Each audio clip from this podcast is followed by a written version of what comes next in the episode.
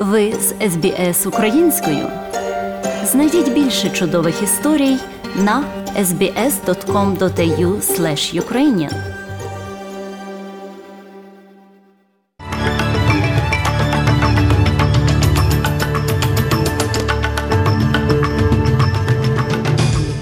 Сьогодні у міжнародному огляді новин Радіо СБС станом на 25 червня 2022 року.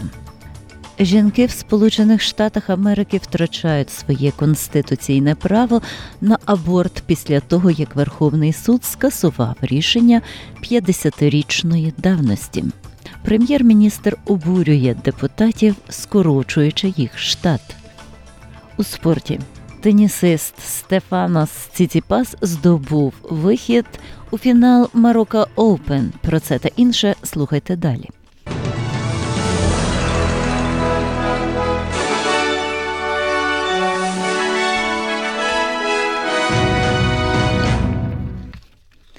Жінки в Сполучених Штатах втрачають своє конституційне право на аборт після того, як Верховний суд скасував рішення Роу проти Вейда 1973 року.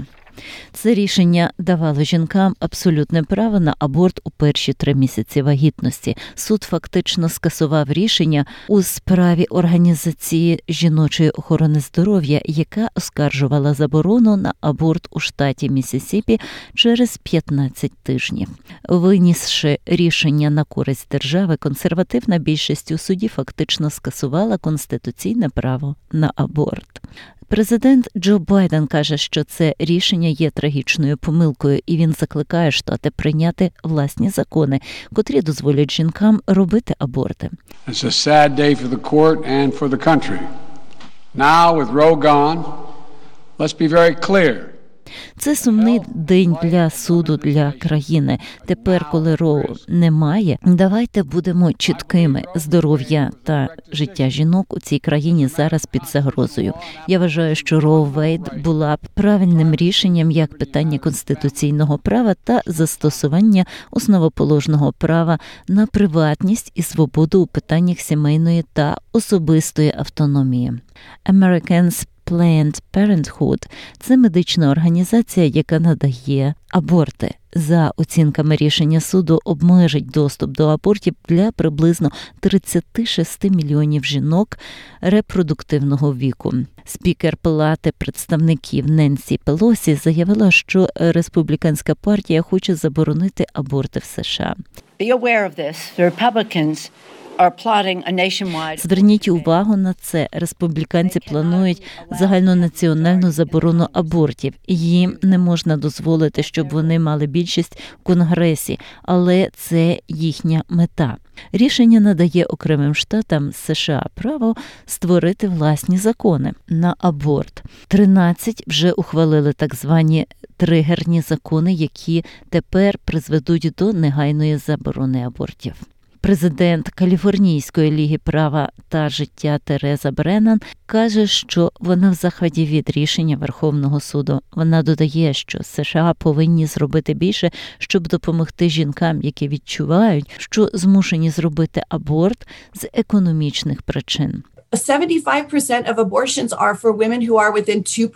75% абортів призначаються жінкам, котрі перебувають на межах 2% федерального рівня бідності. Отже, це справді означає, що жінки, котрі, можливо, не обов'язково відчувають, що хочуть зробити аборт, але вони підтримані відчуттям, що їм доведеться вибирати між оплатою житла та народженням дитини.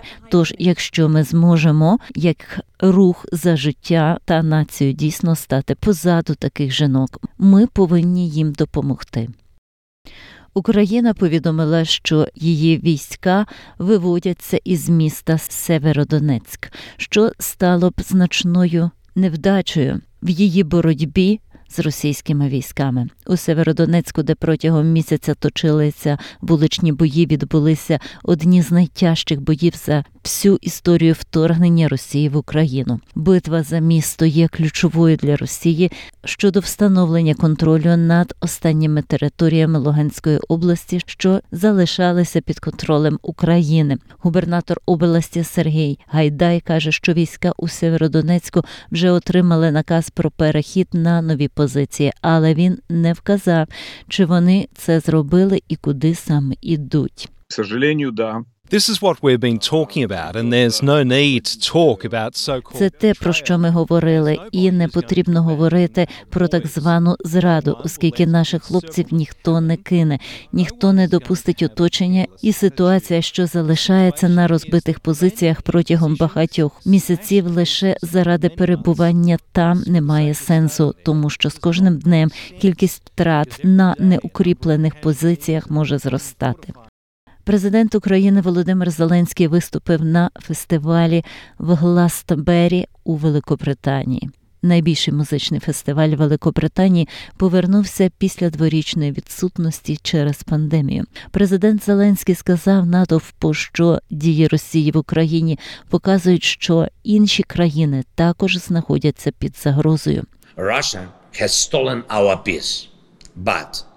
Росія вкрала наш мир, але ми не дозволимо війні Росії зламати нас і хочемо зупинити війну перш ніж вона зруйнує життя людей в інших країнах Європи, Африки, Азії, Латинської Америки. Вони всі зараз під загрозою.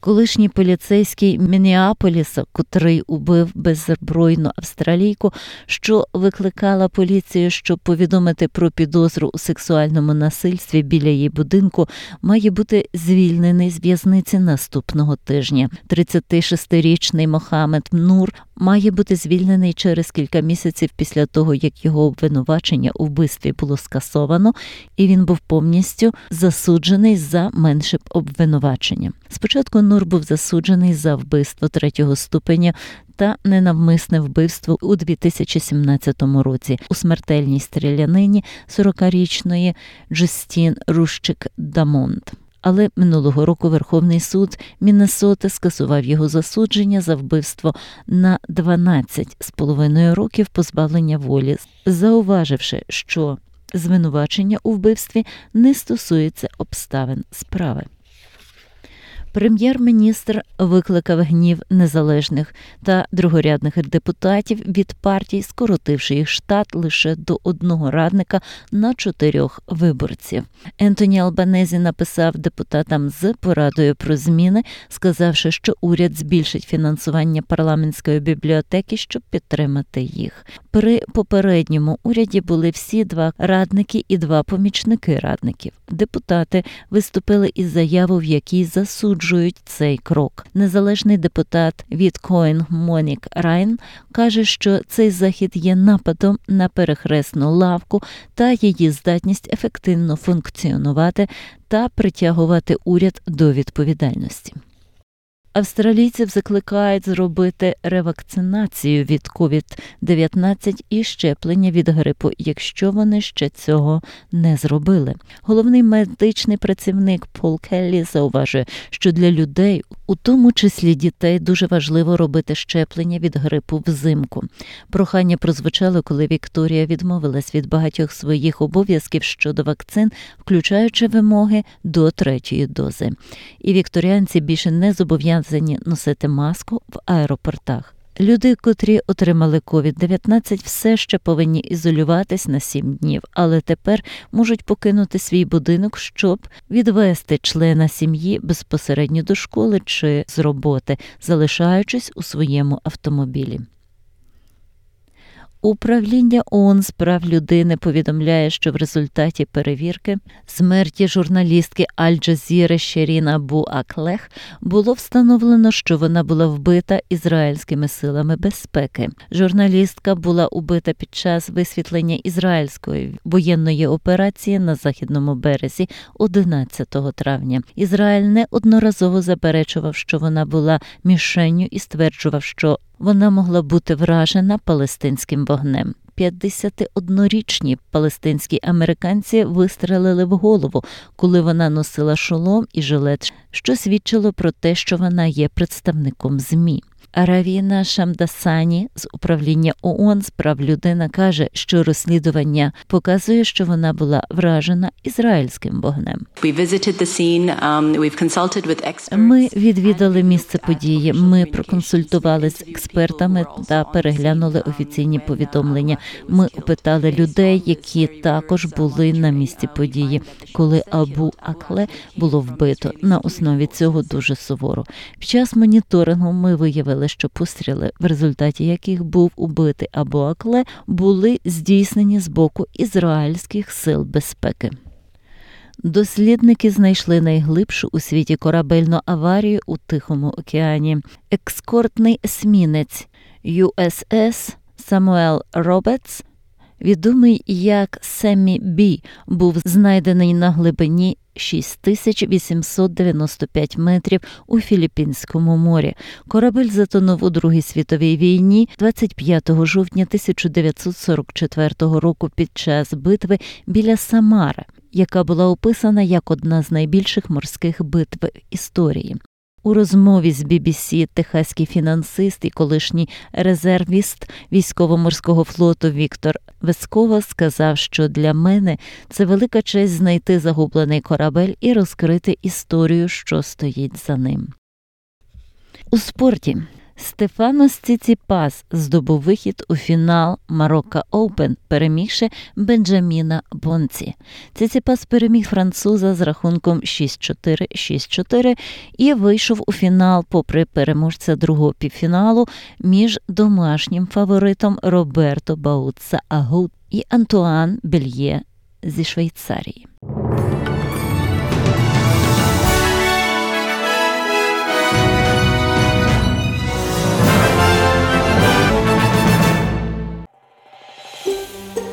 Хочете почути більше подібних історій?